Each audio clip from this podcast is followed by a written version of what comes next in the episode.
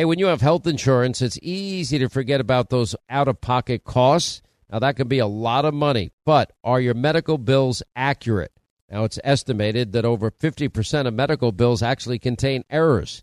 Now, HealthLock can help. HealthLock technology securely connects with your insurance and flags any overbilling, wrong codes, or fraud. Now, you can even have HealthLock work on your behalf to get money back from select past bills.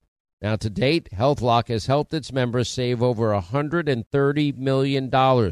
Check them out online, healthlock.com. Go there today.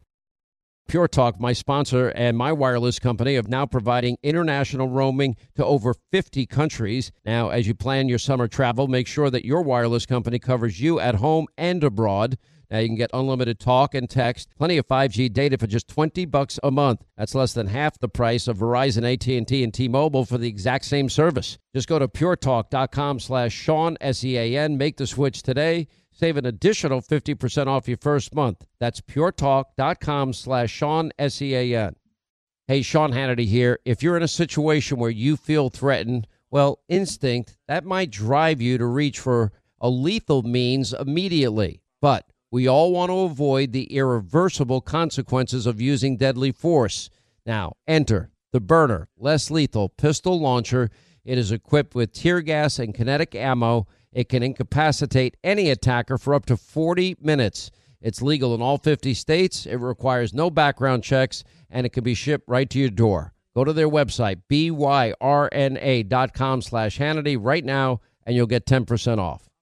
My friends at MyPillow, my buddy Mike Lindell told me he was coming out with a brand new product. It's called the New Mattress Topper. So I got the New Mattress Topper immediately, and I've been sleeping on it now for a couple of months. It's the best thing you've ever felt in your life. Now, you literally have MyPillow foam for support. It's a transitional foam that helps relieve pressure points, and it's ultra-soft, patented temperature-regulating cover. And I got to tell you, it has a 10-year warranty, a cover that's washable and dryable. It's made in the USA, backed by their 60-day unconditional money-back guarantee. Once you try this New Mattress Topper, you put it right over your mattress, you will never sleep better. And right now, you, my radio listeners, you're going to save 30% off when you go to MyPillow.com and use the promo code TOPPER. And by the way, Mike will also give you two standard MyPillows absolutely free. All right, so try MyPillow.com, promo code TOPPER. Promo code TOPPER for this great deal and the best night's sleep you ever had.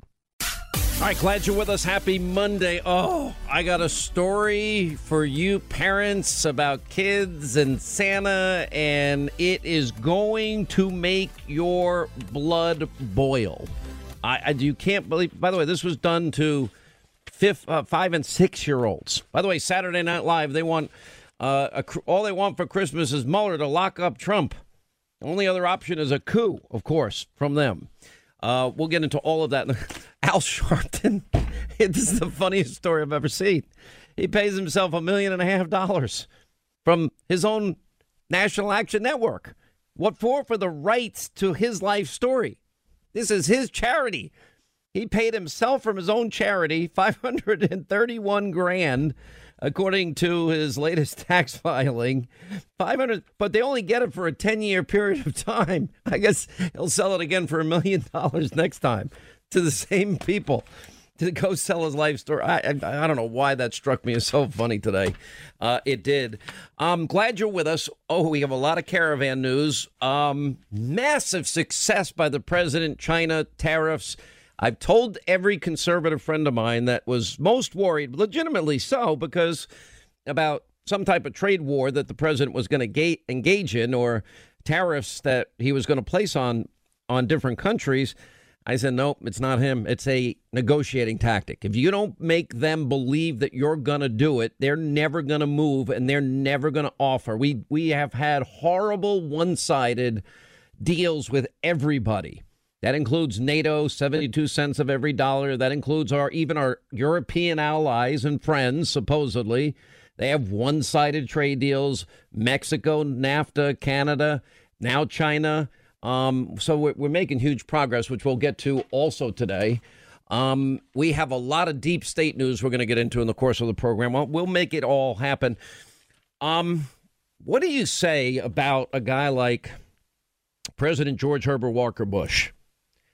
except he just embodies. It's all part of, I mean, this is my dad's generation. My father fought 4 years in the Pacific in World War II. And he, by the way, I didn't know he's the longest. He lived longer than any president in American history. Only two families have had a father and son become president, and he obviously being one of them. And you think of his years as ambassador to China, director of the CIA, 8 years, the Reagan. Reagan got me in love with politics. Reagan convinced me. That's when I became a conservative. And here we are 30 years later in radio, in my 23rd year at Fox. It's amazing how many people don't get how consistent I have been in terms of my conservative ideas and philosophy. Now, of course, you can't be intellectually honest and not at times change opinions on certain issues, which I have evolved. And over time, I consider myself a little more civil libertarian, certainly than I ever was before. I think the main things government ought to do ought to be limited in nature. I've always believed that. Reagan always said, you know, government is the problem. I've always believed in lower taxes, free markets, liberty and freedom. I've always believed that every individual is brought on this earth as a child of God. Every single person has natural talent and ability. That's where the word education comes from. And that is, you know, to bring forth from within. That's because God put it there. That's why I've always believed in that. We're endowed by our Creator. Our founding document. I believe that. Our great Constitution. But government becomes more intrusive. And Reagan taught me something. I studied the 8 years he was president. I was on radio just as he was, you know, I guess I started in 1987. And I remember I was like, you know, here's a guy that gave us tax cuts and created the single longest period of peacetime economic growth in American history. He left the presidency having created over 20 million new jobs. He literally, and this happened actually in the Bush years, you know, but it was Reagan who said, tear down this wall. And George Herbert Walker Bush presided over that. And, you know, I look at the life of military service. I look at the life of, as a businessman, I was watching 43, George W. Bush, talking about his dad, and, you know, he could have joined a hedge fund after college. He went to Yale. He was a great athlete. And no, he wanted to be in Odessa, Texas. And, you know, the living conditions weren't particularly great. He said his mom would describe they were living next to prostitutes, apparently. I never knew that story before. Anyway, on a personal level, I've just gotten to know him, and I've known the family, and I've known him for many years. And just they represent everything that is good and decent. And this man spent a life serving his country. He at just in every capacity. His entire adult life was about service for others. And he did it with a passion. It was only a couple of years ago. And, you know, he's still jumping out of airplanes. And, you know, at the end of the day, for any of us, when that moment comes and we've got to meet our Creator and cross over to that other side, I think all of us want to have lived life, and the world is a better, stronger place. The United States is better and stronger because of George Herbert Walker Bush, especially in his years as vice president and president. It wasn't without controversy. It wasn't without his own tough moments in life. I mean, that's really what creates character in people, isn't it? When we get tested. And then those roots inside us, we need to go deeper and deeper, don't we? Otherwise, we're just going to get blown away in the wind when the rains come, and it's not good. I did an interview with both 41 and 43. I'm going to air parts of this tonight on Hannity. And there was a love between 43 and 41. It was unbelievable. I went down when the President Bush, George W. Bush, you know, invited me to his museum down there, and I went down on SMU campus. I forgot, was his father's presidential museum? I forget where. I don't remember. But anyway, his dad and his mom were there. His mom had recently passed away, as you all know, Barbara Bush. And so I'm doing an interview just with 43, and 41 was in a wheelchair. And so anyway, we're about to do the interview, and he says, no, I want to watch.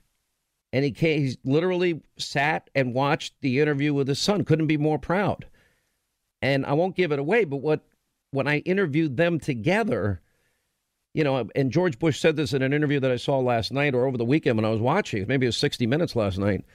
And he said, you know, told the story when he first went into the Oval Office and his dad called him Mr. President, and how his father really let him be his own man. And he said, just love him and be a dad. It's just very touching. And it just embodies greatness, goodness. You know, so many Americans never become famous. And by the way, if you want it, you can. It may not be all it's cut out to be. Let me just say that. But at the end of the day, you know, whatever you do for a living, whatever talent you have, we all have to serve other people in some capacity. You know, I can't imagine anything worse. I've said this many, many, many times, than what it must be like if you don't have a purpose and a job in life, and you're not giving back. And I don't care what it is. Listen, I know we've always scorned almost. Some people have scorned on the left stay-at-home moms. Let me tell you, staying home, being a mom, full-time, that's a full-time job. Loving your children, raising them right, feeding them well, giving them great life experiences. You're serving a child. I don't think there's anything greater than that. You're influencing who that person, you're shaping that person, helping shape that person into becoming the person they were created to be. I don't care if you're at McDonald's, you're serving hungry people. So that's a valuable service. You know, if you're building homes, if you're doing plumbing, if you're doing electricity, if you're doing legal work, if you're a doctor and you save lives every day, you know, it doesn't matter. And I've always felt that people that do their jobs publicly, you know, get too much adulation. It's just true. But it's the people that get up every single day and shovel coffee down their throat, dress their kids, you know, pack them a lunch, send them off to school, go put in their 12 hours, come home tired, do homework, make dinner, you know, read to the kids, fall asleep, get up and grind it out again the next day. But all of those people collectively in a free society make this a better world and a better place. And then you have great leaders. I mean, you can put athletes on a pedestal, and look, there's only so many people that can throw a ball over a tiny plate at 100 miles an hour and strike out people.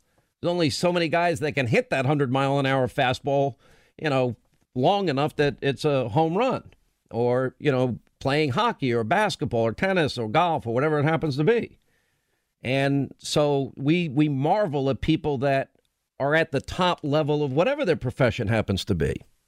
But whatever you do matters too. And so his job was more public than what most people have. But it's not any, even if you're the president, it's not any more important. For this country to be great, its people have to be great. And there are so many people like George Herbert Walker Bush who did so much good in his life, with a decency and a quietness that is his nature. And by the way, you know, it's amazing to me, the number one complaint about Donald Trump, it's not about even people that say they're conservative. I'm looking at them, okay, so he's a disruptor. He fights hard on every issue, even if it's better politics, maybe not to fight hard. But he's fighting hard with China, North Korea, the Iranians. He doesn't care. He made a promise to Israel about moving, you know, moving the embassy to Jerusalem. Keeps it. He keeps his promises on regulation, on tax cuts, on judges, fighting every day for the wall. And people that were conservative, cuts taxes, originalist justices, energy independence, and they can't find a good thing to say about the guy. They just don't like his style.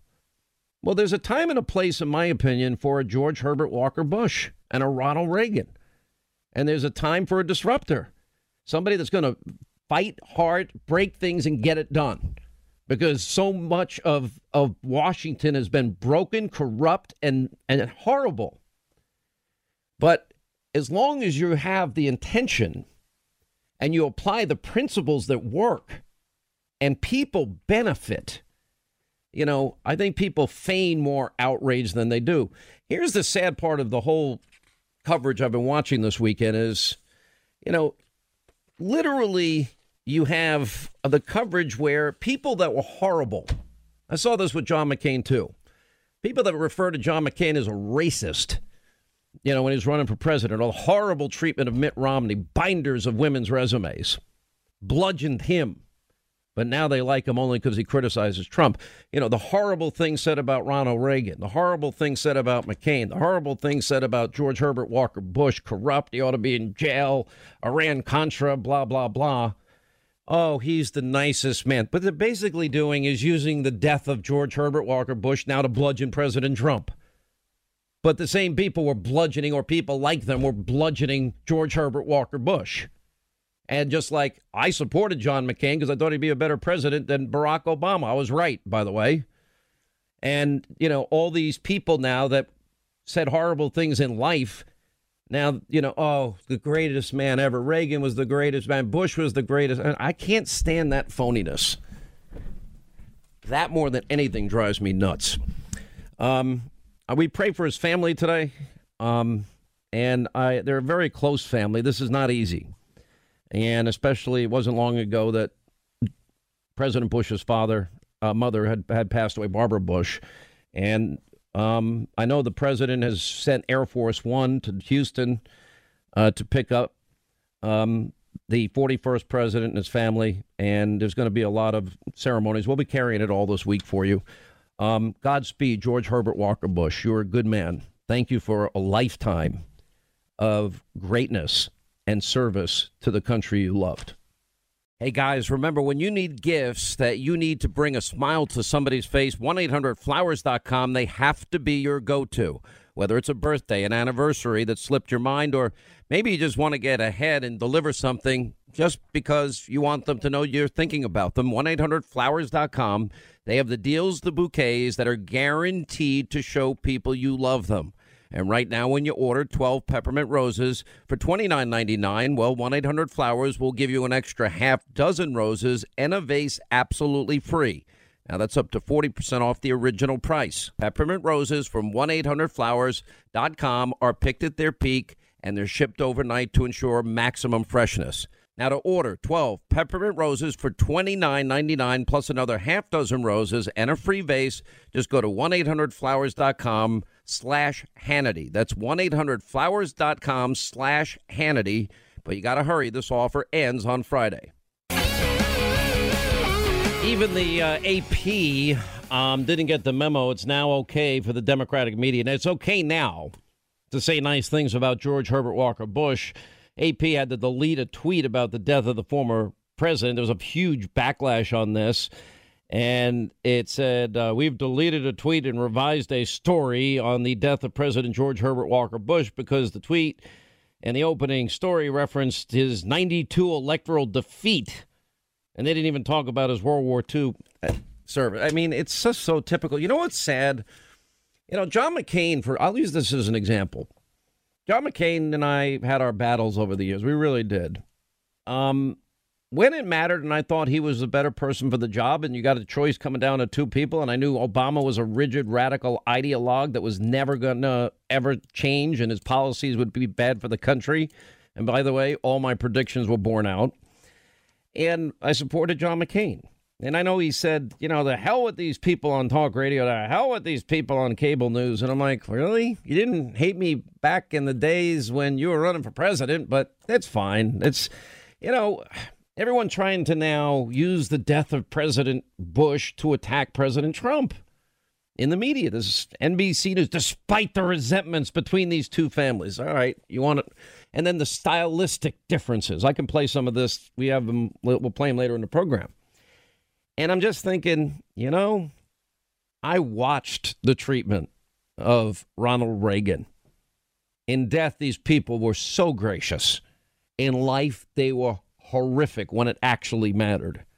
You know, they never saw the wisdom of what Ronald Reagan sought to accomplish and what he did for the economy and how many jobs he created and, you know, bravely challenging Gorbachev, Mr. Gorbachev, tear down this wall. Or, you know, the things that were said and the allegations made in Iran-Contra, et cetera, et cetera. You know, it matters to me more. How do you treat people in life Not the things you're going to say in debt. To me, it's just phony. And now, you know, any of these men that I'm talking about, John McCain, Bush 41, Ronald Reagan, even Mitt Romney, who's now headed to the Senate, were treated horribly. John McCain dies, the nicest thing said by people, some of whom were like involved in destroying this man's character. You know, same with Reagan, same with Bush 41, same with Bush 43, even Mitt Romney. And it's just it's a phoniness that they have that just fries me a little bit, because it's, you know, now they're doing it. OK, well, he was so nice. He was such a good guy. That's not what they were saying back in the day. Trust me. All right. A lot of news we're going to get to today. Oh, boy, you're going to be mad if you have young kids. Santa Claus. I'll probably have to give a disclaimer. Coming up straight ahead, Sean Hannity Show. Smoking is not about politics. It's about people. There are 34 million Americans that smoke. For me, Juul was a game changer, because you switch to Juul. It's simple, it's satisfying, and no more smell. I watch people all the time. They run outside in the freezing cold. It can be grabbing their cigarette. Well, with Juul, you'll take a quick puff and you're good. That's it. Now, Juul is designed with smokers in mind. From its form to technology, it's easy to use. No buttons, no switches. And the goal of Juul is to impact the lives of adult smokers by providing a satisfying alternative. Switch to Juul. You'll wish you had done it a long time ago. To discover the smoking alternative that is nothing like any e-cig vape you have ever tried, go to this website, J-U-U-L, Juul.com/SwitchAmerica. That's JUUL.com/SwitchAmerica. Warning, this product contains nicotine, and nicotine is an addictive chemical. JUUL.com/SwitchAmerica. All right, 25 till the top of the hour as we speak. Air Force One, President Trump had sent his plane to pick up the family and the casket with the remains of President George Herbert Walker Bush. Had just landed, arrived, Joint Base Andrews, and as we speak, the casket is about to come off Air Force One. Some news: the president, meaning President Trump, is apparently expected to be at the Rotunda tonight in the Capitol as the casket lies in state for the former president. We expect that to happen. I have a really cool interview that I did with Bush 41 and Bush 43. I'm going to air some of this tonight on Hannity, 9 Eastern, if you want to hear it. I did have an opportunity to talk on another occasion to George Herbert Walker Bush about his son, and this is a small part of it. It's got to be harder to watch your son, the president, than to be president. It is far worse when they go after your son, and I would say unfairly a lot of the time, than when they used to, when I was in the crosshairs and would get condemned and criticized. Even when I thought it was unfair about me, it hurts much more when it's your own son. Yeah, and not even close call. Not even close. Because I think about my son, who's a lot younger than yours, but I would think that's got to be a lot harder. And you may have to go through this one more time. You know, I just talked to you, that other son of yours in Florida. He's good. He's really got a lot of potential. Oh, God, he's good. And they singled him out for 2 years ago as the #1 target for the Democratic Party nationally, not just for governor, but for Senate House. Terry McAuliffe, for whom I don't, well, put it this way, I'm not very high on him, came and made this the number one goal for the Democratic Party nationally, and Jeb won by 14 points. They did. They were, and the polls were a little closer going into that election. That's right. And he won by a much wider margin. And I guess maybe Mr. McAuliffe a little unhappy about that. You know, your son said something the other day that really struck me. He really did want to go to Washington and change the tone, something that he was able to accomplish in Texas. Yeah. Since he's been there. And I'm not talking about the Michael Moores or the pundits on TV. Yeah, we'll get to him in a minute. Oh, well, good. Hurry up. Have you heard the leaders of the Democratic Party that shrill? I've heard them shrill, and I've heard some of ours shrill in the past, but I've never felt the climate like it is now, nor the shrillness of the political opposition. It hurts? Well, Yeah, you expect some of it, but when it's your son and they call him a liar, when they impugn his motives, it hurts a lot. Yeah, you think I feel strongly about it? Talk to Barbara Bush. She just tells me not to watch and all of that, but I can't not watch. You're engaged. I read recently that she won't read the New York Times anymore, and no, she doesn't. Tells you to stop whining about it when you do read it. Yeah, I still read about it, and I'm whining more and much more publicly than I used to. Why? Because I think they've gone too far. I think they are advocates for the Democrats. I think they have lost their objectivity that they did have many years ago. I think there's a certain arrogance amongst a lot of their people. I think, you expect this on the op-ed page. You got people in there that smear George and slam him every day, but that's, that's different. But when the news columns, when you see subjectivity creeping into the news columns, it concerns me. Yeah, I think. And they'll deny it's happening. And I say, well, too bad, I think it is. I mean, that was just one of many interactions I've had the fortune of having with President George Herbert Walker Bush. And I think the best moment was when I interviewed him and George W. Bush together. It was a pretty special moment. Let me just say one thing as media people and pundits and TV people, and I'll play it later in the program when we get back to the topic, but and how they're basically using the death year of President Bush, 41, to attack President Trump. Let me just dissuade anybody. I understand the Bush family's resentments at times, or maybe hostility even at times towards Donald Trump. But, let me tell you something. George W. Bush went into South Carolina in a battle with John McCain, and it was brutal. It's just the nature of politics, unfortunately. It's a blood sport. It's not beanball.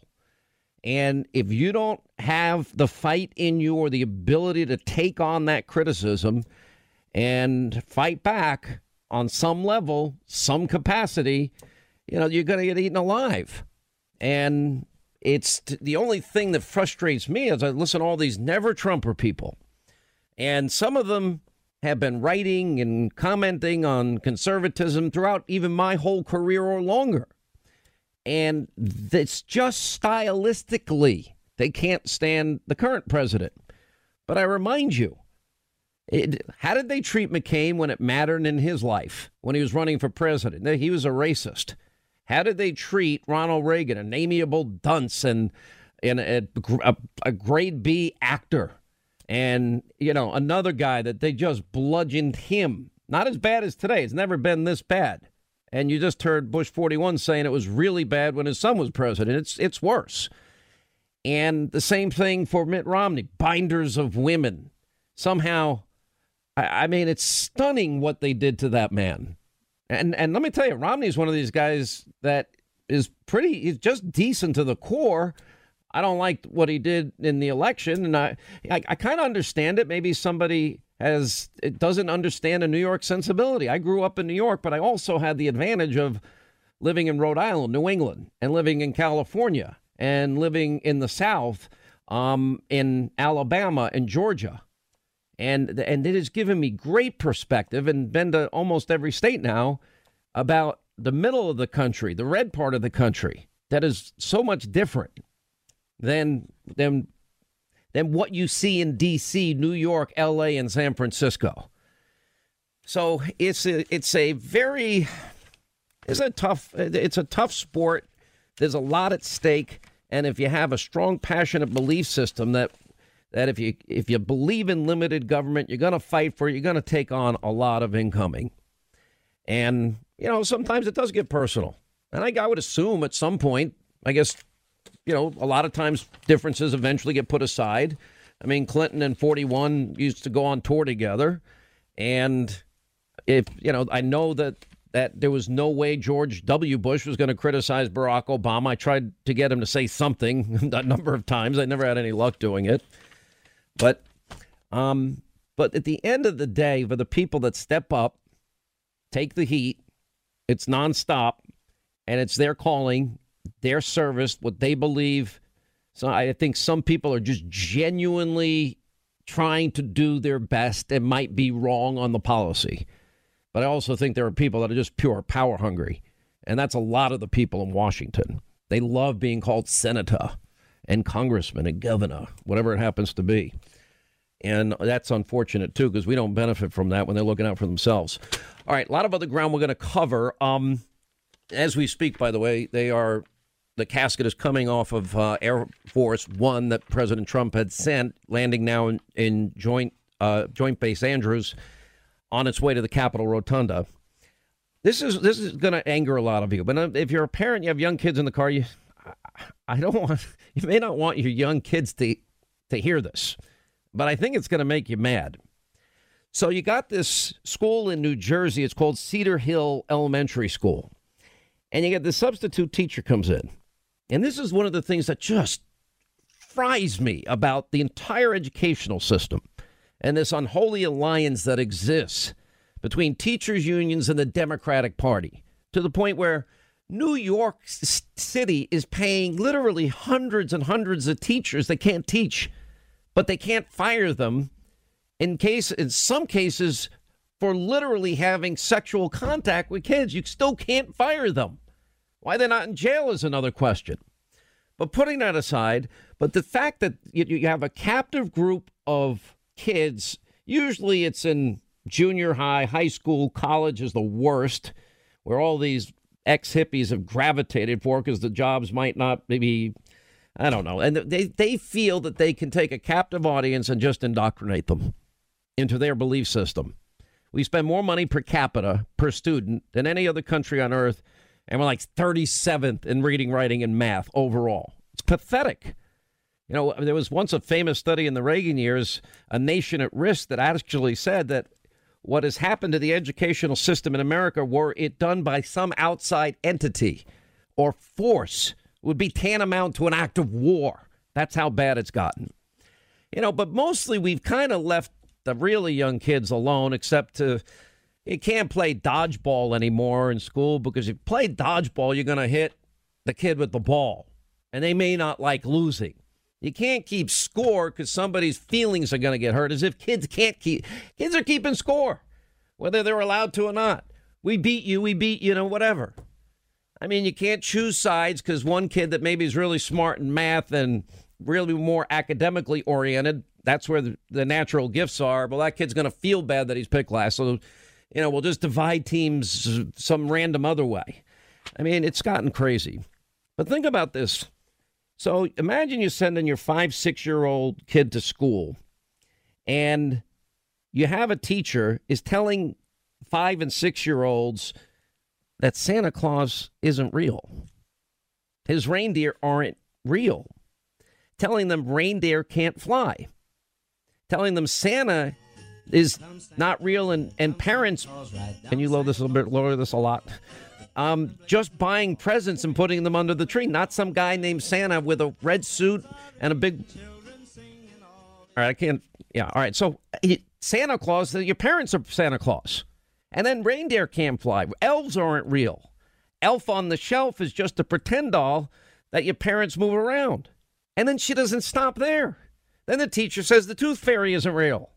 And mom and dad sneak into your room in the middle of the night when you're sleeping. They put the money under your pillow. And then the Easter Bunny, that doesn't exist either. And tells them magic doesn't exist. There's no such thing. This is a grown woman thinking she has the right to literally rob kids of the utter joy, anticipation, happiness of Santa, and thinking without any sense that this might be wrong, that you're going to crush a kid's spirit for Christmas. And you go back to this whole war on Christmas. I mean, Bill O'Reilly followed this for years, and he was always right about it. In as much as what he was saying is you can't, stores say, it says Christmas sale, but you can't say, or an employee can't say Merry Christmas. And or telling these kids, or feeling that you have the right to contradict deeply held values that you have. And whether it be about religion or about Santa or the Easter Bunny or the Tooth Fairy. I mean, crushing 5- and 6-year-olds One woman was quoted in this article in New Jersey saying, my granddaughter came home and said, Mimi, Santa isn't real. The woman flipped out and explained, no, no, no, Santa's real. Don't listen to the other kids. Didn't realize it was the teacher that said this. And the substitute teacher launches into a, Grinch-like diatribe during what was supposed to be a writing activity. Now, when you think we don't teach kids to read and write, we spend more money per capita per student than any other country with, like, the worst results, the worst return on our investment than anybody else. And this is what happens. And it gets, you see this everywhere. Like, for example, Hanukkah is going on right now. And when I see my friends that I know are Jews, I say, Happy Hanukkah. If I see my friends at Christmas, Merry Christmas. And if it so happens I got it wrong with a friend, they know what the spirit is behind it. I'm trying to be nice. Unlike Saturday Night Live, all they want for Christmas is for Mueller to lock up Trump. And the other option is a coup. And, by the way, Sarah Palin had a great line. Suck it up, cupcake. She said that to Joyless Behar after Kid Rock took a shot at her. And Joy Behar, Trump better save pardons for his kids. I'm just saying, listen, we're going to have to make some decisions here as a culture, as a society, as a country. Stanford University told the Sigma Chi fraternity to remove its American flag. Why? Stanford, to improve their image. Administrator reportedly told the fraternity that the flag could be seen as intimidating, aggressive, and alienating. Is this the country we want? The greatest generation of George Herbert Walker Bush and people like my father that fought 4 years in World War II and so many others in that what Tom Brokaw called the greatest generation. An American flag. We're gonna now teach kids in college that flag is seen as intimidating, aggressive, and alienating. When our treasure, our kids' blood shed, lives lost, limbs lost, faces destroyed in war. No country ever accumulating more power and using it for the good than this one. And we're saying that in college to our kids, and we're telling 5-year-olds that Santa doesn't exist because we let them run away with the culture. There's no stopping them. And this is where I keep warning you. If we have a dual justice system, we don't apply the laws equally. We don't have equal justice under the law or equal application of our laws. We're going to lose it. And remember, Reagan said, freedom is but one generation away from extinction. It's scary. All right, glad you're with us. Sean Hannity Show, toll free. It's 800-941-SEAN. You want to be a part of the program. So Air Force One has landed. It joins Base Andrews, and the casket, and now hers carrying Bush 41, is en route to the Capitol Rotunda, where he will lie in state. It's expected that the President Trump, will stop by sometime this evening. I just heard in the 9 o'clock hour when I'm on Hannity. Obviously, we will cover that. One of the things I want to share with you tonight is an interview I did with both Bush 41 and 43, which I think captures more of a love between father and son than anything else. Joining us now, former Speaker of the House, Newt Gingrich, is with us. How are you, sir? Good to have you back. I'm doing well, and I think part of the reason for the great outpouring for President Bush is that he is the last of the World War II heroes, the youngest naval aviator, and I think his deep love for Barbara was a model for the whole country. So it really is, in a sense, the passing of a generation of leadership. I think all of that's true. There's one little thing that irks me, and I bet it probably irks you as well.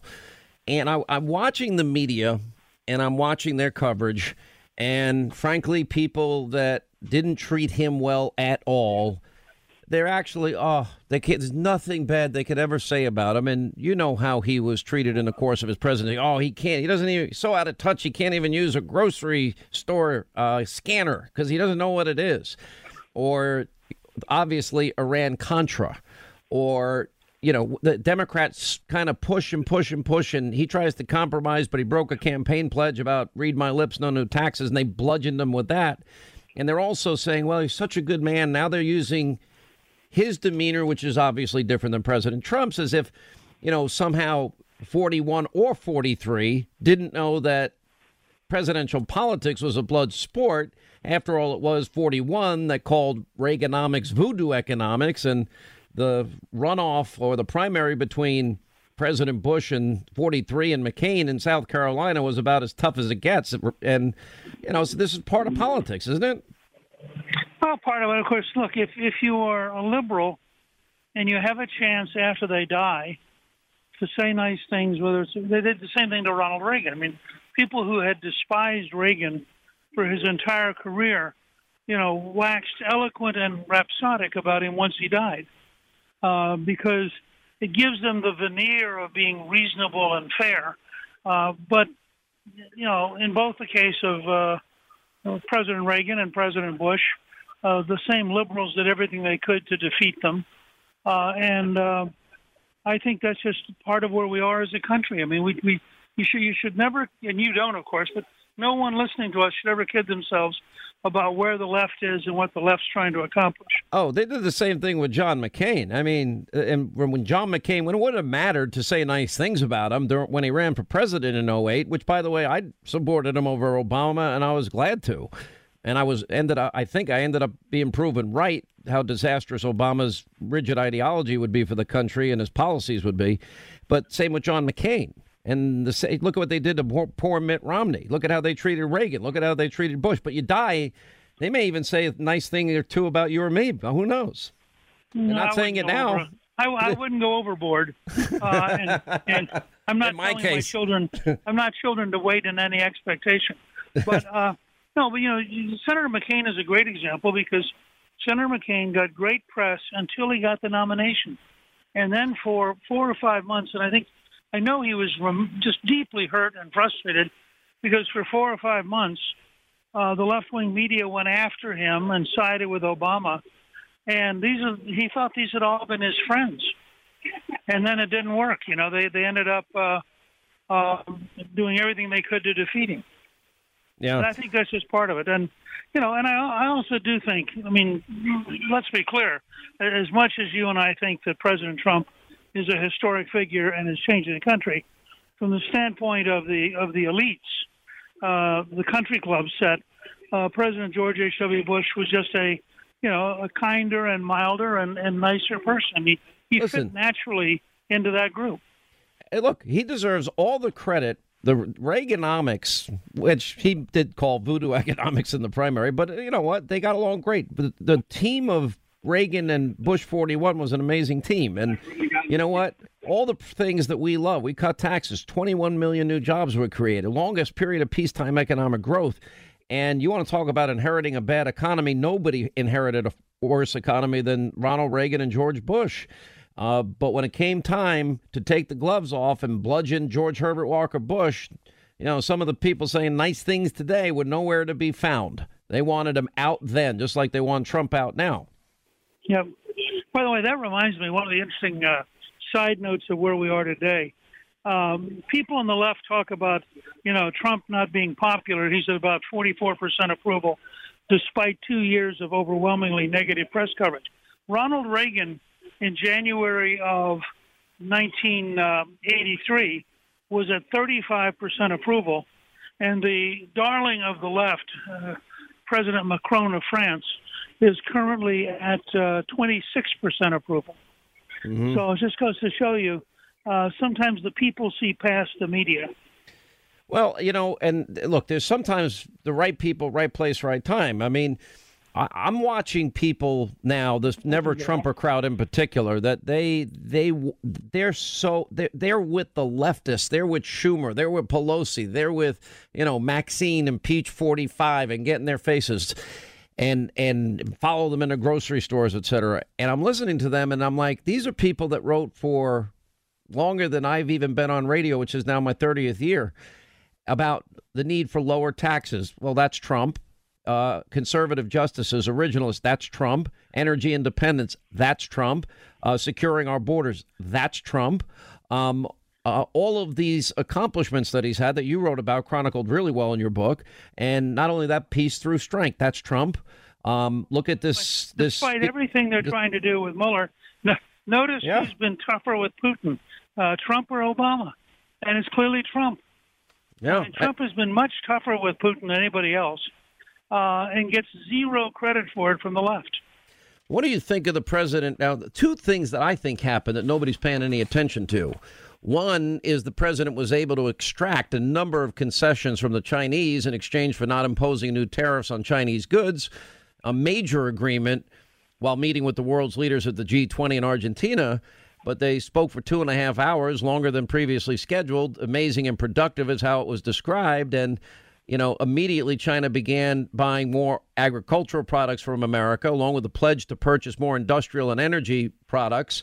And also it looks like a report that, you know, the Trump auto tariff tweet lifts the stocks and Beijing's been silent. But, you know, we have a better deal with our European allies. We have a better deal with NATO. People are now paying more of their fair share. We have a better deal with Canada and Mexico. Now a better deal with China. Oh, and by the way, the president's being tough with Iran. He's being tough with everybody in the Middle East, moving the embassy to Jerusalem. North Korea's obviously moved in quite a big direction, and you're right about Russia. This is unprecedented movement by, somebody that's a disruptor, a little bit louder, and breaks some dishes. So what? Well, no, not so what. That technique is working. Look, if he had not been as tough as he was with Kim Jong-il, I am confident that we would not be seeing any movement. If he hadn't been prepared, and this is very much the Trump model, if you read his book, The Art of the Deal, the Trump model is to be personally friendly while being very tough in negotiations and to keep the two separate. So he and Xi Jinping, I think, have actually developed a reasonably good personal relationship. Well, he has said to him, look, you don't cut a deal. I'm just going to have to get tougher and tougher because I represent America. And you have been ripping us off. And I think it was a clear signal that Xi Jinping decided it was very much not to their interest to get involved in a head-on, knockdown, drag-out fight with the United States. I think that Trump's proven he's willing to engage in the fight. And if he didn't have believability, then there's no way NATO is going to step up and pay their fair share. We're paying 72 cents of every dollar, and countries like Germany are making Putin rich again with energy deals. That's ridiculous. Right. Remember also, the book he wrote was The Art of the Deal, not The Art of the Fight. He doesn't start a fight to have a fight.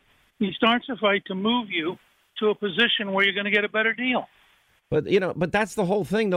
I've told many of my conservative friends were so worried about trade issues with Donald Trump. I said, he doesn't want a trade war. He doesn't want tariffs. What he wants is freer, fairer trade. And if you don't convince the people that you're negotiating with that you're going to walk, what's going to happen? They're never going to give in. And then the bad deals that have been accumulating over the years that cost the American taxpayers billions of dollars and jobs and opportunities. Guess what? Now we're getting them back. Now we have better trade deals. Now they're freer and fairer. No American president has negotiated as many economic deals in as many different countries as Trump did while he was a businessman. Mm-hmm. That's why you see Trump Towers in places like Panama City. We saw them, they're building a new Trump Tower down in Uruguay, which I think is now Eric's project. But, you know, so this is a guy who understands that you have to understand the country you're negotiating with, you have to understand the local system, and you got to figure out a deal that makes mutual profit, because if you don't both gain something, in the long run, it's a bad deal. It's got to be win-win. So, agree. Yeah. Let me ask you about... Yeah, go ahead. Go ahead. You're watching the issue of Robert Mueller. We're going to have a lot of news at the top later on in the program today, but you have some updates. One article came out today and actually suggesting that there's no end in sight. You know, the Cohen and Manafort developments, you know, that's going to keep Mueller's probe going deep into 2019. And I'm thinking, you got to be kidding me. No. That there's never going to be. And now I am writing a paper. This came out of doing your TV show the other night. And I was this was right after the Cohen, news, and I was trying to figure out how to put this in context because it is so nutty. And I finally concluded, and I'm writing a paper, that we should rename this the Mueller Destroy Trump Project. This is not an investigation. This has nothing to do with an investigation. This is Mueller doing everything he can to destroy the president of the United States. And it's one of the reasons I made the point that Trump is more popular today than Reagan was at this point, and he is more popular today than Macron of France, and that there's no legitimate basis. By the way, the Harris poll had him at 48% the other day, last week. Okay. So here you have a guy who won constitutionally. 48% of the country favors him despite 2 years of unending negative press. And Mueller has taken it upon himself as the agent of the establishment to destroy him. And there was a column written by somebody at the Post that had absolutely captured it when they pointed out that Trump thought he was going to Buenos Aires to a really positive event, and then Mueller messed it up. And this person said, you know, Mueller does this over and over again deliberately.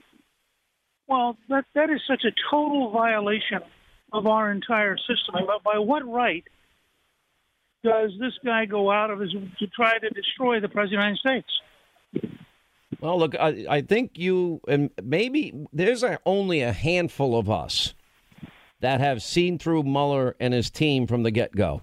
I remember back a year ago, it was, oh, no, it's going to all be over right after Thanksgiving. It's done. Right after Christmas. Right after the New Year. Right after March. Right after April. Right after the 4th. It's right.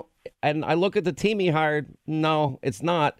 And I don't see anything that warrants the continuation of this at all. You know, when he was first appointed, I tweeted a very positive tweet based on his background and his record. And then I watched him hire people like Weissman, and every single person he hired was a left-wing cutthroat prosecutor. And I began to realize this guy was building a hunting party and anybody who doesn't believe me, read Sidney Powell's amazing book on License to Lie about the Justice Department. Scary. And these guys, you know, I mean, Weissman was described by one of the Justice Department people as a terror. And this was back involving a different case, the Arthur Anderson case, where the Supreme Court by 9-0 repudiated the prosecution, but in the process they had destroyed the company and put 85,000 people out of work. All true. And these are the kind of guys we're dealing with. And I think I queued off of two people, Alan Dershowitz, the Harvard Law professor, and Andy McCarthy, the former prosecutor for the Justice Department. And they both have been saying over and over again, where's the underlying crime? I mean, if you look at the things that Cohen lied about, and he shouldn't lie, and it's perfectly appropriate to punish people who lie to Congress or who lie under oath. So I'm not defending him at all.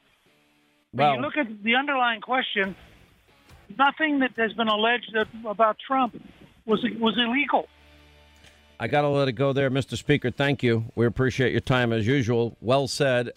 Treated people with respect and dignity and put country ahead of party and self time and time again over his half century in public service, half century. Over the last 2 years, deviancy has continued being defined down by this current president, his cronies, his supporters, who love telling reporters that they don't care how deviant his behavior becomes. Let's see what happens at Wednesday's memorial service. My prediction is that Trump fakes more respect for families whose unprecedented history of public service has repeatedly belittled. Then he goes back to making a mockery of the very office George Bush and this nation long revered. Just as President Bush's character was set even during his earliest days at Andover with the stories that you all have told, Donald Trump remains the man, think about this, the man he was while avoiding the draft. And then telling Howard Stern on the radio that sleeping around with women in New York City while avoiding sexual diseases was his own personal Vietnam. He said that. As is always the case, the presidency does not shape character. It reveals it in a raw fashion. And that is why we celebrate George H.W. Bush's legacy and fear the next 2 years of Mr. Trump's wild White House ride. I want to say one thing about him that was not picked up really, because as a candidate, he said, those who think we're powerless to do anything about the greenhouse effect are forgetting about the White House effect. And then he signed into law the Clean Air Act amendment of 1990, one of the most sweeping environmental statutes ever. Yeah. This president that we have now is trying to unravel everything that he did and Obama did. And if I ever become a one-issue voter, it will be about pollution and the greenhouse effect and the fact that... Could we focus on the president, please? I don't want to talk about Trump. We're honoring a great president in the past. Excuse me a second, please. I want to talk about but I'm not interested in your one-issue voter. I don't care what you're interested in. I'm talking. Well, I don't care what you're interested in either. We'll be right back. Boy. Another great moment, I guess, on The View. 25 now till the top of the hour, 800-941-SEAN. If you want to be a part of the program, Ari Fleischer is with us. Of course, he was the White House press secretary under President George W. Bush, Bush 43. And he joins us. He wrote a column today that really captured my attention, and I agree with it wholeheartedly. It is amazing how short people's memories are. And the same thing happened with President Reagan. For 8 years, Democrats bludgeoned him. And in death, they say just the opposite. You know, remember Iran-Contra?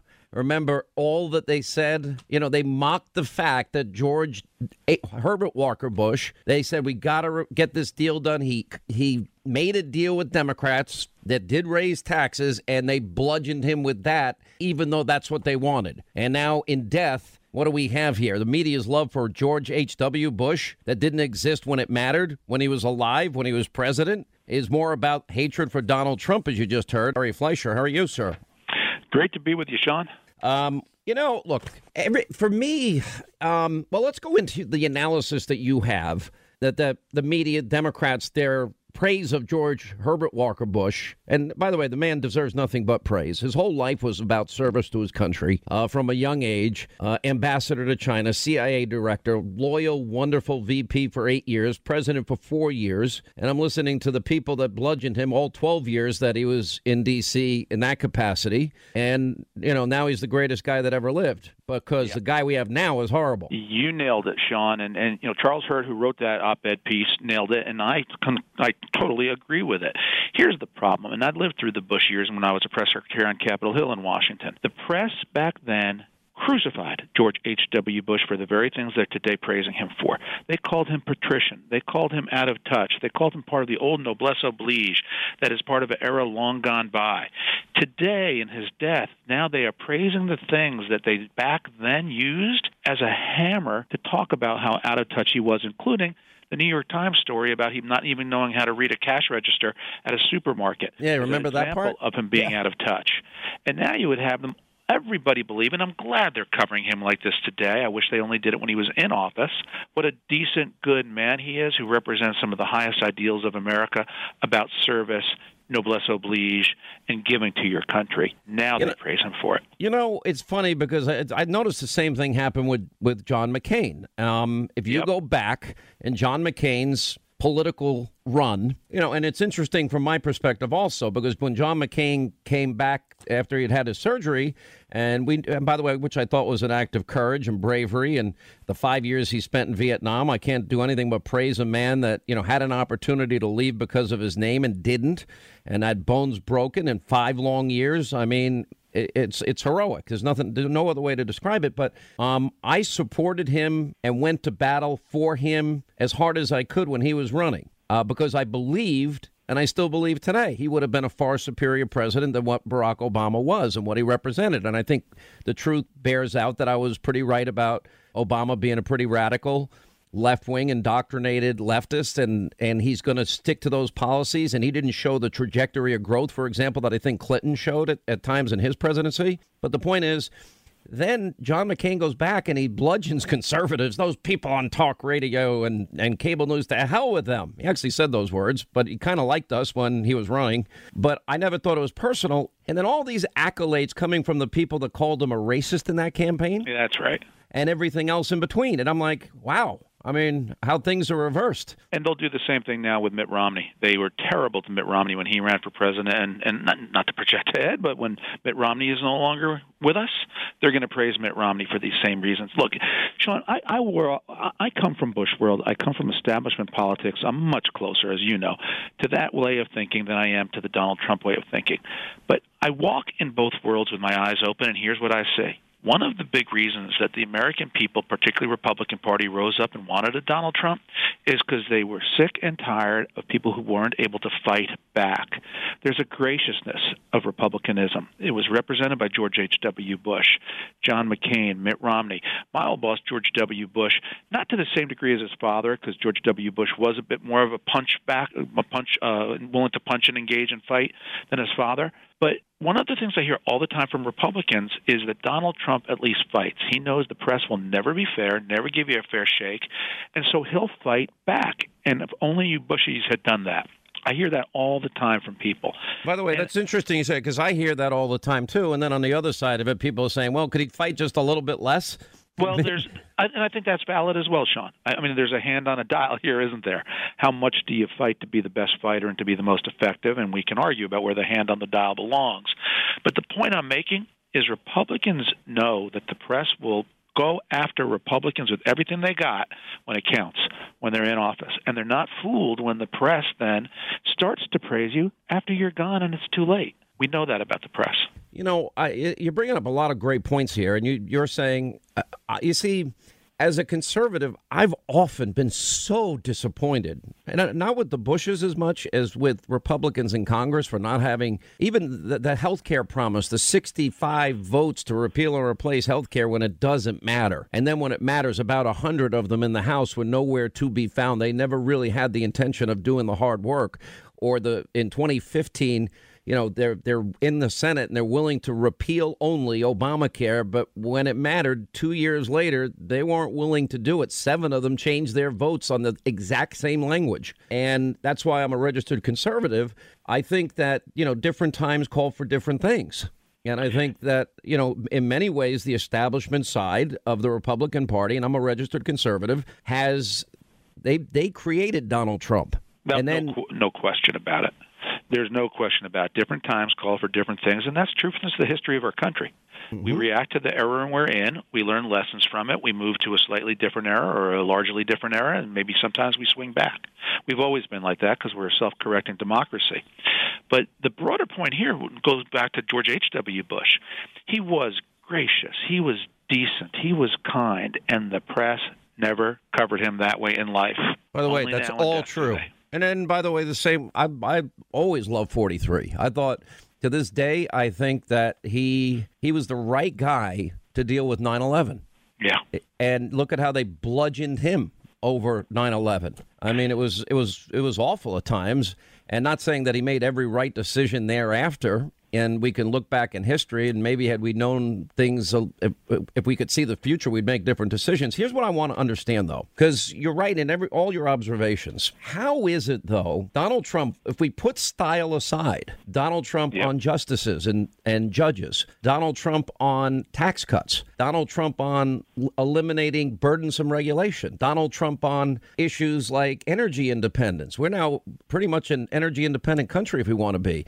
On the borders, on the concept of peace through strength, a guy that puts America first, and we got to get our own house in order if we really want to help other people around the world. And we don't have every American working yet, but we're getting there. These principles work, and people that said their whole political lives as pundits or writers or observers of politics that say they're Republican conservative, they hate him only over style and will never even acknowledge that what he is doing is the very things that they advocated for, in some cases, 20 or 30 years. Well, there's a simple answer to that, Sean. Presidents get graded on 2 levels. One is substance, what they do, but the other is symbolic. And the symbolism of who represents our country is tremendously important to many people, and that symbolism represents a lot of dreams, hopes, wishes, and the embodiment of personal values and virtues that people want to extend into that one person who represents the entire country. And that's the symbolic area of the office where it comes down to the president's fight and the way he goes after his opponents, the words he uses, Charlottesville, those type of symbols that people look to the president to be the leader of all Americans for. And given the press's animosity to President Trump, it's doubly hard for President Trump. But I'm with you on substantively. I can't see anybody making an intellectual argument against what President Trump has done. You see, this is where you really stand out, though. I mean, you have made an effort to study and understand Donald Trump. I really believe that. Yeah. And I'm sure you wince at times at maybe something that he tweets out or a shot that he takes or whatever. Correct. But at the end of the day, for me, I care too much about the people of the country. And if you got to break a few dishes and offend a few people to get things done that weren't getting done and to, 4.5 million new jobs are created. We have 8 million fewer people on food stamps and in poverty in America. I care more about them than I do about the feelings of the media or maybe some establishment Republicans, because that's not their way of getting it done when, frankly, they didn't get it done. Well, and this is why I've never been a never-Trumper. I've always gone into this with my eyes open and trying to be a good analyst as opposed to an advocate. And I'm willing to call it the way I see it. If I think the president's gone too far and said something that is hurtful, I will call him on it, such as when President Trump made fun of President George H.W. Bush over points of light. I said back then, I don't mind that President Trump's a fighter. I do mind that he can be rude. I didn't like that. I'll praise President Trump when he deserves praise, just as he did at the G20 and what he's accomplishing with China, which is monumental. And North Korea. But stay right there. I don't mean to interrupt you. We'll pick it up on that point. Ari Fleischer is with us, media consultant, also White House press secretary under President George W. Bush, 43. As we continue, I had a great interview with both 41 and 43 together. And this only happened twice now in American history where father and son become president. Amazing interview. I will say this, the love that they clearly have for each other is inspiring. It's a father-son relationship from my perspective and on the highest level imaginable. Right, as we continue, Ari Fleischer is with us, remembering George Herbert Walker Bush. Have you spoken to the Bush family, anybody, 43? I haven't. I was with former President George W. Bush about 2 months ago, and it's interesting because I asked him how his dad was doing, and he didn't give a direct answer to the question. He talked about his mom and what her death meant, but I have not spoken to him since. Yeah, well, it's he's getting the treatment that he deserves, and I know that the president is expected, I guess tonight, I think during my hour, to actually go over to the Capitol Rotunda, where he will pay his respects. I'm sure the First Lady will be with him. Ari Fleischer, thanks so much for being with us. We appreciate it. And listen, if I don't see you, have a great holiday, and we'll talk soon. Same to you, Sean. All the best. All right, 800-941-SEAN, toll-free telephone number. You want to be a part of the program. Why is Comey's lawyers now putting out legal challenges to squash congressional subpoenas? Is James Comey in any legal jeopardy? We'll get into that. David Schoen, Greg Jarrett, and we'll get a lot of your calls in. I'm going to get back to my Santa bad teacher story, which is so outrageous. It makes my blood boil. How do you tell kids at 5 years old, oh, the Santa Claus doesn't exist? None of that's true. What is wrong with people? Quick break. Right back. We'll continue. Stay right here for our final news roundup and information overload. The president tweeted on Friday after I got fired that I better hope there's not tapes. I woke up in the middle of the night on Monday night because it didn't dawn on me originally that there might be corroboration for our conversation. There might be a tape. And my judgment was I needed to get that out into the public square. And so I asked a friend of mine to share the content of the memo with a reporter.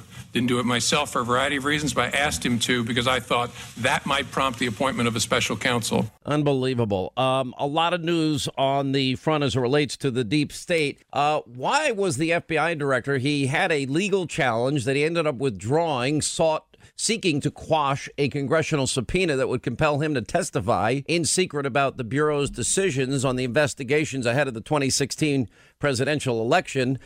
More specifically, I'm sure it has to do with the fact that they changed the actual wording. They were writing an exoneration in early May 2016. to Hillary Clinton, the server that she had in a mom and pop shop bathroom closet. You had the one with top secret classified special access program information on it, which is a clear violation of the Espionage Act. I mean, if Paul Manafort's going to get in trouble for, you know, putting false information on a loan application, and Papadopoulos is going to go to jail for 2 weeks for lying to the FBI, and 30-plus year military servant, Lieutenant General Flynn, if he's going to go to jail for God knows how long, and he has to plead to lying to the FBI when the FBI didn't think he lied, then I'm thinking that maybe Comey has to answer for, why did you let her off the hook? And how many other Americans get away with, oh, let's delete the emails, bleach pit the hard drives, and beat the crap out of the devices so that we don't have to comply with a congressional subpoena. Anyway, so Comey finally agrees to sit down. We have Jerome Corsi, who spent an hour with us last week, earlier today, filing a criminal an ethics complaint against Robert Mueller and his team, accusing the investigators of trying to bully him into giving false testimony, which gets to the heart of what we call the Sammy the Bull Gravano. You tell us what we want and we're going to get you a get out of jail free card. And that is a very scary scenario for the rest of the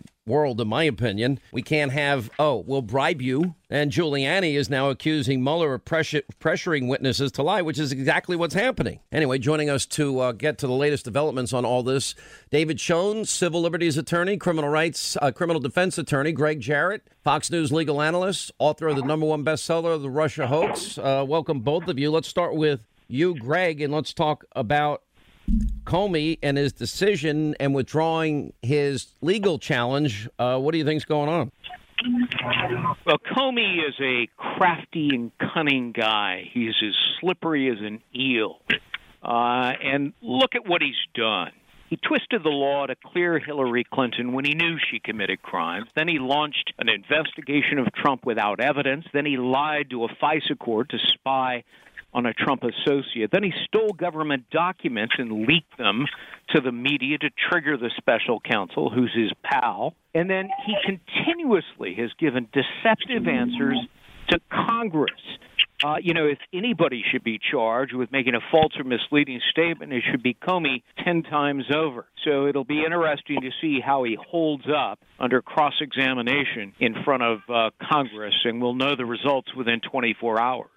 In a radio interview on Sunday, Giuliani accused Robert Mueller, David Schoen, of pressuring witnesses to lie. Now, that pretty much is what was described in detail on this program by Jerome Corsi.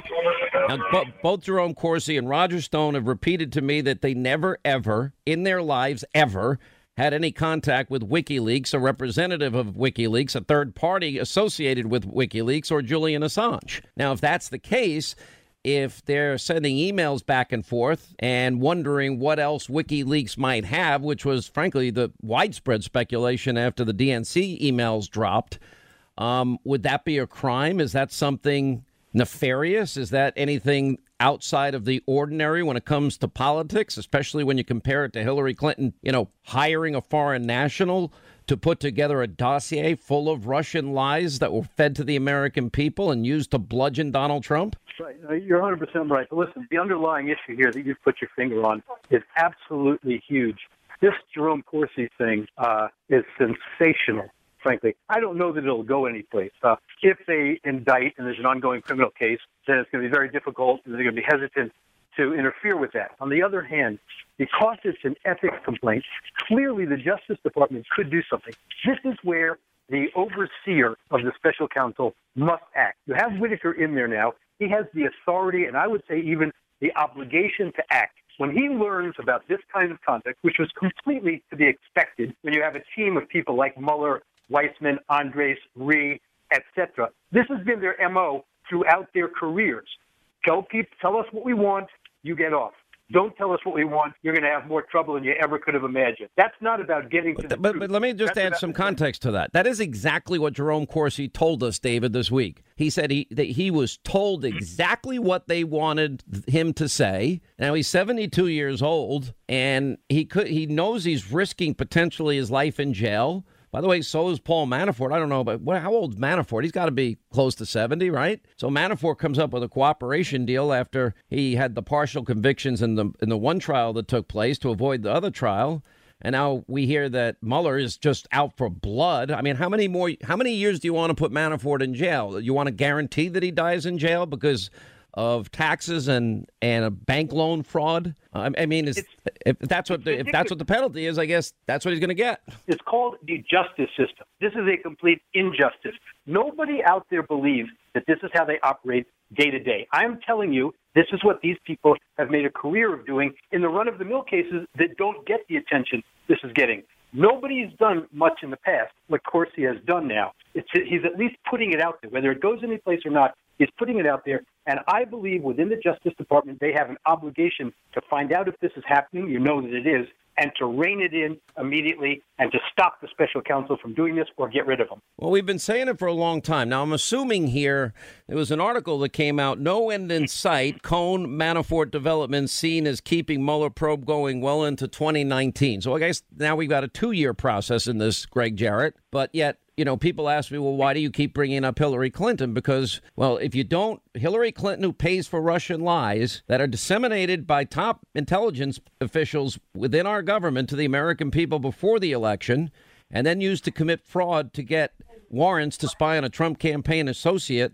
and they don't do the proper vetting and corroboration, then that's fraud on the FISA court 4 separate times. And then when it's used in a media leak strategy as part of an insurance policy by top FBI people that think that Hillary should win $100 million to $0 and were also involved in her exoneration before investigation, I'm thinking that it's pretty relevant if we're going to consider principles of equal justice under the law and equal application of our laws. The only collusion with Russia involved Hillary Clinton. Clinton paid for Russian information, fed it to the FBI and the Department of Justice, who used it to launch an investigation fraudulently and in violation of their regulations, and then used it to spy on a Trump associate. Yet there is no investigation that we're aware of, no legitimate investigation of Hillary Clinton, Fusion GPS, Christopher Steele, James Comey, and the whole gang of corrupt individuals at the FBI and the Department of Justice. And yet, juxtapose the investigation of Trump. There's no evidence that he ever colluded or had an agreement of conspiracy or coordination with Russians to win the election. No evidence. But there are two tracks, though, that Mueller is obviously taking. If they can tie anybody that knows Donald Trump, whether they communicated with him or not, and in the case of Roger Stone, he said absolutely not, that they can somehow tie him to some knowledge of the WikiLeaks release. Well, if Donald Trump didn't steal it and Donald Trump didn't conspire to steal it, my reading of the Pentagon Papers ruling and 6-3 Supreme Court decision is that they would have as much right to get that information as the New York Times has a right to get it and print it. Sure. Of course, he did exactly what I did. I reached out to WikiLeaks and Julian Assange to get more information. Did you get it? It's not a crime to do that. No, I got nowhere, like hundreds of journalists. I agree with David that what. By the way, Corsi, I don't mean to brag, but I got somewhere. I got an interview. I got radio and TV interviews. You're the only one who got anywhere. I'm not bragging or anything. I'm just saying. But Jerome Corsi has now laid out a complaint with the Department of Justice that Mueller is trying to get him to sign on to a lie, to agree to a narrative that Mueller has conjured out of thin air of Trump-Russian collusion. And Corsi won't do it. He said, I'm not going to lie about this. And apparently Manafort is doing the same thing. This is test the line. It's bribery, it's extortion, intimidation, threats, and judicial bullying. And the person who should be held responsible is Robert Mueller and his team of partisans. Well, if that's the case, and, you know, it is bribery. It is a thing of value. And I understand prosecutorial discretion, but there's a difference, you know, when you see a person and you go looking for a crime here and you're willing to say to a guy that is going to jail, maybe for the rest of their life, you tell us what we want and We're gonna take that jail issue away for you. That's a pretty large incentive for most people. What do you want me to say? Okay, I'm Sammy the Bull. I murdered, 19 people? David, you do these cases. He murdered 19 people, but he testifies against Gotti and some other top mob guys, and He gets a witness protection program house in Arizona. Pretty good deal. No jail time for 19 murders or time served when he was first caught. Yeah, listen, legitimately, it is called obstruction of justice. You don't see it prosecuted because all of these folks are in it together. On the state level, you know, the state DA is elected and they all work together, et cetera. You have an opportunity now to really send a message. Again, Whitaker, under the special regulations, under special counsel regulations, has an obligation to oversee all of this and to rein him in. Specifically, the regulations provide for him to call back conduct that's inappropriate, and to report that then to Congress. This is an opportunity now. He's independent from Mueller. That's, you know, the nature by definition. And when he hears about this happening, he must investigate. He must take action, even if the courts try to stop it because it's interfering with a case against Corsi. Whitaker has an independent obligation to get into it. Well, there's a story out today that Mark Warner, the Democrat from Virginia, and that he has sent a number of referrals to Bob Mueller, and he said this in a Sunday interview, and it signals, you know, quote, if you lie to Congress, and I'm your chairman, Chairman Burr on Friday said, if you lie to Congress, we're going after you. Now, I had a whole list of people that had lied to Congress that have gotten away with it time after time. The only person I know that's ever been held accountable is Michael Cohen. Yeah, and by the way, you know, Christopher Steele, who phonied up this dossier that was used to damage Trump, the whole pretext for the investigation of Trump, he lied to the FBI agents. Why isn't there an outstanding indictment in order for extradition for Christopher Steele? Why? He lied to the FBI when he said, I never talked to the media. Clearly, he did talk to the media about the dossier. He and Fusion GPS founder Glenn Simpson were feeding this. Simpson, by the way, has taken the fifth against self-incrimination. And so why aren't there charges and prosecutions and indictments against these individuals? Why hasn't this been presented to a grand jury? Stay right there. More Greg Jarrett, David Schoen on the other side. I'm going to get back to this issue of this teacher corruption that is now abounds everywhere, sadly, in just a minute. All right, as we continue with David Schoen and Greg Jarrett, I only have about 30 seconds left each, and we're going to get to calls. And by the way, teachers telling 5-year-olds that Santa doesn't exist. Do you think both Warner and Burr really mean it for those people that we know that lied to Congress, Greg? Are they really going to bring in all those Clinton people and charge them? I doubt it. No, of course not. No, they never will. Hillary Clinton gave deceptive answers on numerous occasions under oath.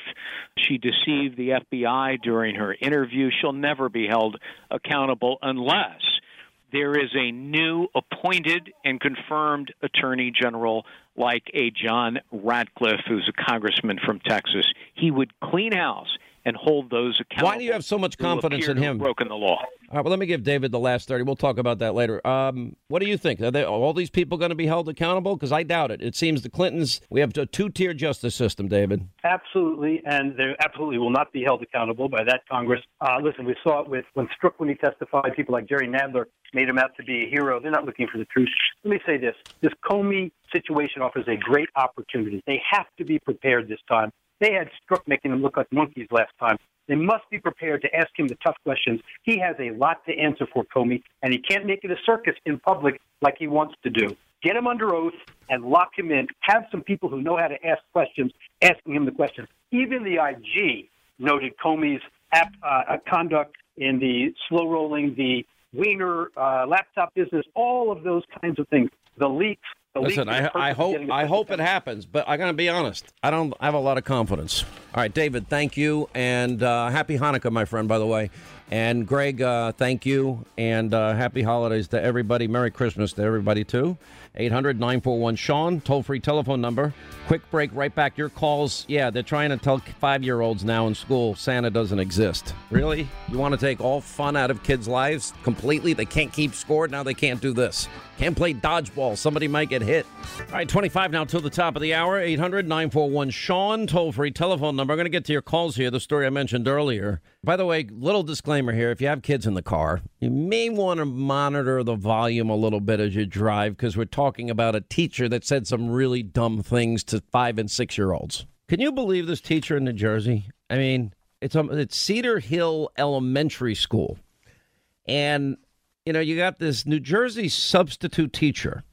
These are 5- and 6-year-olds. And she's telling them Santa doesn't exist, Santa Claus doesn't exist, and his reindeer aren't real. And it gets worse. She goes on and unleashing on 5- and 6-year-old kids. Santa isn't real. And parents are the ones that put the presents under the tree. She tells them reindeer can't fly. Elves aren't real.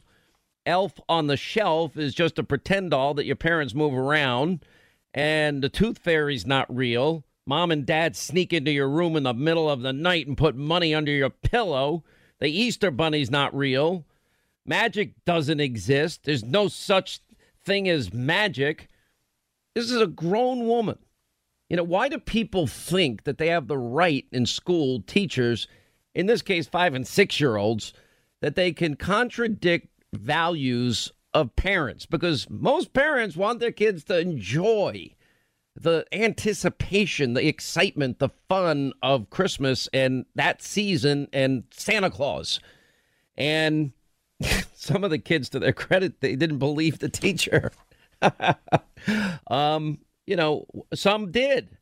My granddaughter came home yesterday and told me, Mimi, Santa Claus isn't real. And I flipped out, the woman recalled. I had to explain to her, Santa's real. She said, of course Santa is real. Anyway, so I don't know why people want to take people's joy away all the time.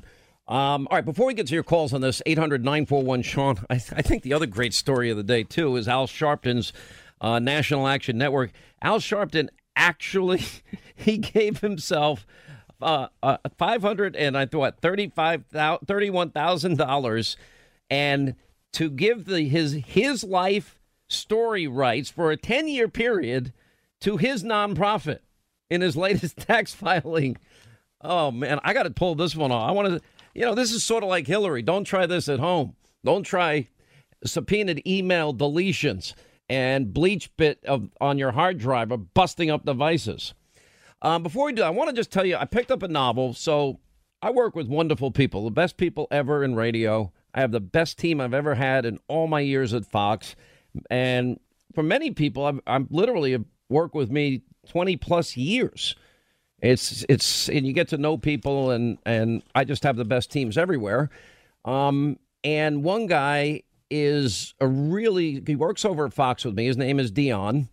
And he actually wrote this book, and I picked up the book, and I was blown away because it's called Blood in the Streets. It's over the course of 7 days in New Haven in the 70s with a veteran homicide detective by the name of Frank Succi, gradually losing his grip on sanity and sobriety while he's investigating the murder of his best friend's child.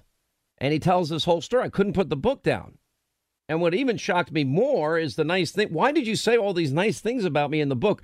There's a lot of people that really hate Hannity, but he's really not that bad in real life. Dion is with us. How are you? Good, Sean. How are you, Uncle Sean? How's everything? Thank you for having me on. Yeah, it's great to have you. I couldn't put the book down, so I work with all these talented people at Fox. And now you've done some acting work in the past, correct? You've been on Neil Cavuto's show, who's another friend, a mutual friend of ours, right? Yeah, that's correct. Yeah, I was going on Neil's show, helping him to demand Fox Business Network, starting back in 2011, and then I graduated to like a panel position on his Friday show he occasionally does. But right. Yeah, I've been working with you, and it's so funny. I like to jokingly refer to you as the big brother I've never had. And oh yeah, you do every day. Refer to me. Yeah, and you jokingly refer to me as a little brother you never wanted. So, exactly. You know, yeah. I got to say this. I'm very proud of you because the book is great. We're going to put it up on our website, and I wanted to give it a plug, but go ahead. What do you want to say? Oh, no, I just want to, you know, I love telling people how awesome you are, and I just don't like the raw deal you sometimes get. And I wish the stories of how nice of a person you are and how good you are to your friends and to your coworkers, you know, would get out there more, you know. You're just saying that because I have pizza day once a week. That's the only reason you're saying that. Yeah, well, I mean, you know, going on 16 years working with you day in, day out, it's great to see this side of the world of, you know, I'm usually just at the TV show with you. I never get to see you on this side on the radio show. It's really exciting. Yeah, the book is Blood in the Streets. It's out tomorrow. It's a historical fiction, a thriller that I've written It started, I wrote it as a screenplay. It started back in 2003, and it's taken me 16 years to get the thing out. And in 2012, I finally turned it into a book, and I'm finally getting it out there. So, it's been a long road for me to get this out to pasture and get it to the market. By the way, it's a truth. You wrote in the acknowledgments that, talking about me, you can literally ring Hannity up at 3 a.m. and say, I need 10 grand for bail money. And his only question would be, where do I send it? It's true. Probably true. It's just how great of a guy.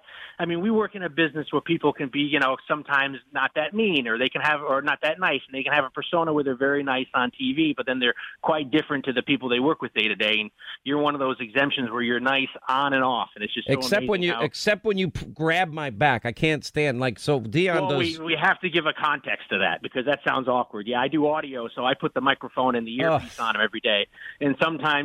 Sean will be running in, he'll have other things on his mind, and I'm getting there trying to wire him up. And then, if something doesn't go right, you got your mind on other matters. So sometimes you just don't want to be, I just don't like to be. There's two things that are really sensitive in my life. Number one, my hearing is so shot from 30 years of radio. If anyone pulls in my ear, I'm like, oh, it's just the worst feeling. And then the other one is, somebody groping your back instead of just, having a system where we have now where it just takes 2 seconds and it's done. And it took a while for us to get that down. But, it's fun. It's great to work with you day in and day out. It's very nice. Well, I'm really proud of you. And, by the way, this is a 16-year labor of love, and it's called Blood in the Streets. We're going to put his book on Hannity.com. You can get it on Amazon.com. Dion, we're proud of you. We'll see you tonight. Thank you, my friend. Sean, thank you so very much for everything. Thank you. All right, 800-941-SEAN, toll-free telephone number. All right, let's get to our busy telephones here. Allison, Louisiana. Allison, hi. Glad you're patient. Thanks for calling. Merry Christmas. Happy New Year. Happy Hanukkah. I think we can say it all. Yes. Merry Christmas to you, Sean. And it's quite an honor. You're very talented at what you do, and I appreciate you keeping us informed. Well, I'm glad to do it. It's my honor every day to have this microphone. Can you believe this teacher? Is this unbelievable? I'm sad to say I'm not as shocked as I would have been a few years ago, but after the whole Rudolph incident and taking certain Christmas songs off the air, I guess for a 5-year-old, it's a little extreme, but yeah, it's crazy. They shouldn't do it. It's a parent's job to teach the traditions they want their children to have and to grow up with. It's not a teacher's, and definitely not a substitute teacher's job. Yeah, look, it just is. It's like for a 5-year-old kid, this is like Santa. They're just at the age where they're realizing that, oh, my gosh, once a year, this guy in a real heavy guy in a big red suit with a big white beard and a nice hat and reindeer with Rudolph leading the way, flies, and they're going to come down my chimney, and they're going to put presents under the tree. And if I've been a bad boy or a good boy or a good girl or bad girl, I might get coal or whatever. And it's unbelievable that this is what teachers do, though. They have a captive audience, and many of them indoctrinate. They don't teach. And the idea that they feel that they have a right somehow to abandon a mission of reading, writing, and arithmetic, of which they're not doing great in themselves in terms of we pay more money per capita, per student, per education with, some of the worst results.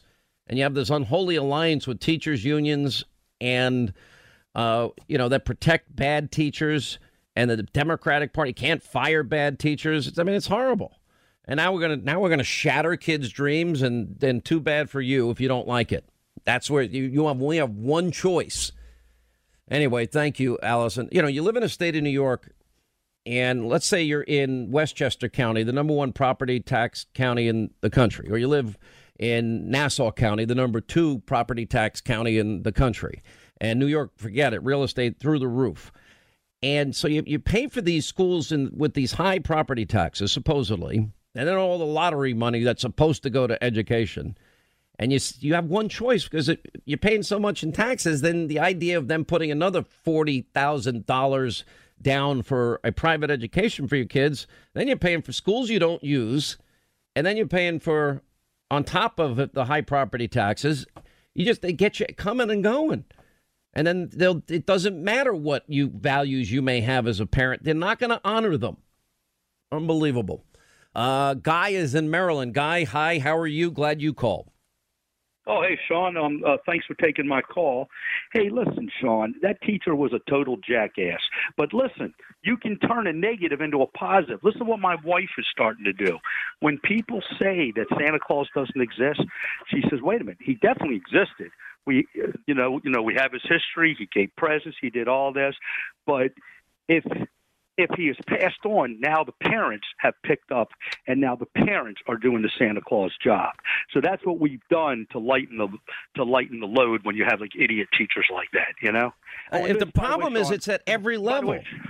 I mean, it's in grammar school, grade school, high school. Now we're going after 5-year-olds. Now we can contradict every value that parents want to instill in their kids, and still our kids can't read or write. I'm a teacher, and I'm telling you, education has moved so far to the left. And until we get the value education back into schools, it's never going to get better. You got to teach values first before you can straighten up education. OK, there's no values. These people that are running the show have no values. So how the heck are we expecting the kids to have values? You know, I mean, it's so true. Listen, I get it. But I will tell you, most parents don't agree with this. You know, this whole war on Christmas, it is a war on Christmas. Happy holidays. Right now is Hanukkah.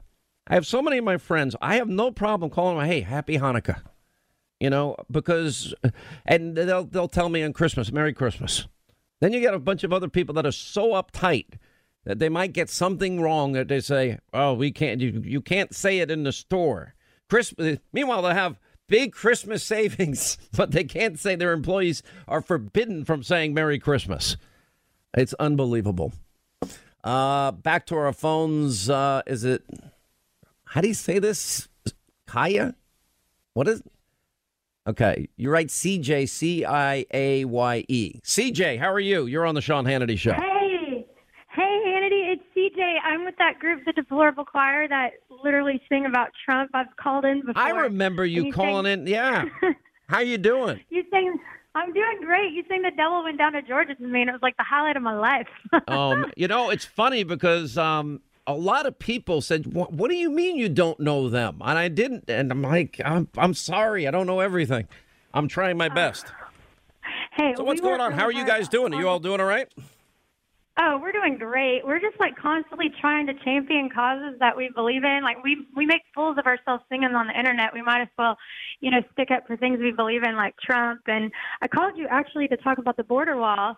I've heard all this stuff going on about Christmas, and I've just got like words in my head. But we just did a song called Brick by Brick for the American Border Foundation, and I don't know if you or your listeners know about them, but we want the border wall built. Well, I love what you're doing. And you know what? Maybe we'll put a link on my website. I'm a little bit behind, CJ, but I will say this.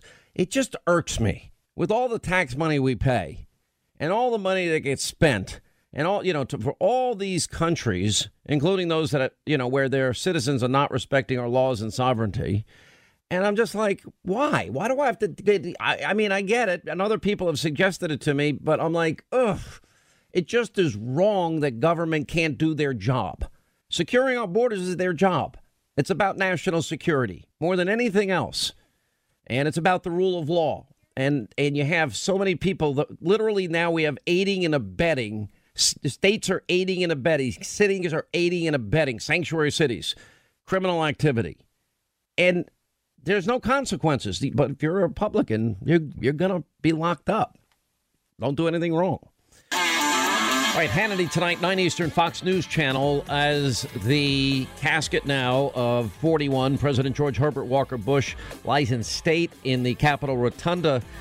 We expect President Trump, Melania, to be actually going over in my hour, 9 o'clock, and so we'll cover that live. The media, literally, many of whom hated Reagan and Bush, and bludgeon them. Oh, now he's the greatest thing in the world, because then they can go after Trump. I mean, it is as sick and twisted and ugly as you would imagine. Well, the latest on the borders and much more. 9 Eastern tonight, Hannity, Fox News.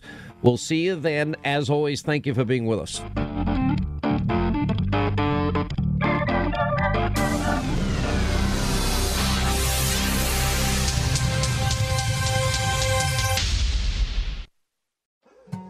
More Than a Movie is back with Season 2. I'm your host, Alex Fumero. And each week, I'm going to talk to the people behind your favorite movies. From The Godfather, Andy Garcia. He has the smarts of Vito, the temper of Sonny, the warmth of Fredo, and the coldness of Michael. To the legend behind La Bamba, Lou Diamond Phillips. When I walked in, I didn't think I had a shot at Richie because John Stamos's picture was already up on the wall. Listen to More Than a Movie on the iHeartRadio app, Apple Podcasts, or wherever you get your podcasts. Hi, I'm Michael Rappaport. And I'm Kiwi Rappaport. And together we're hosting Rappaport's Reality Podcast. We have a passion for reality TV, and we're inviting you into our living room. We're dissecting the drama, and we're giving praise to the single greatest form of entertainment on television today. That is right. Reality TV is the greatest form of entertainment on television today. Listen to Rappaport's Reality with me, Kibi Rappaport. And me, Michael Rappaport, on the iHeartRadio app, Apple Podcast, or wherever you get your podcast. I'm Jack Armstrong. He's Joe Getty. We're the Armstrong and Getty Show. We cover the stories the mainstream media ignores. The stories that are important to your life and important to the world. The election, of course. The many trials of Donald Trump. Couple of wars. Gender-bending madness. Why are kids looking at so much social media? And we bring you the stories the mainstream media is on, but we do it without the left-wing media spin. Listen to Armstrong and Getty On Demand on America's #1 podcast network, iHeart. Open your free iHeart app and search the Armstrong and Getty Show to start listening.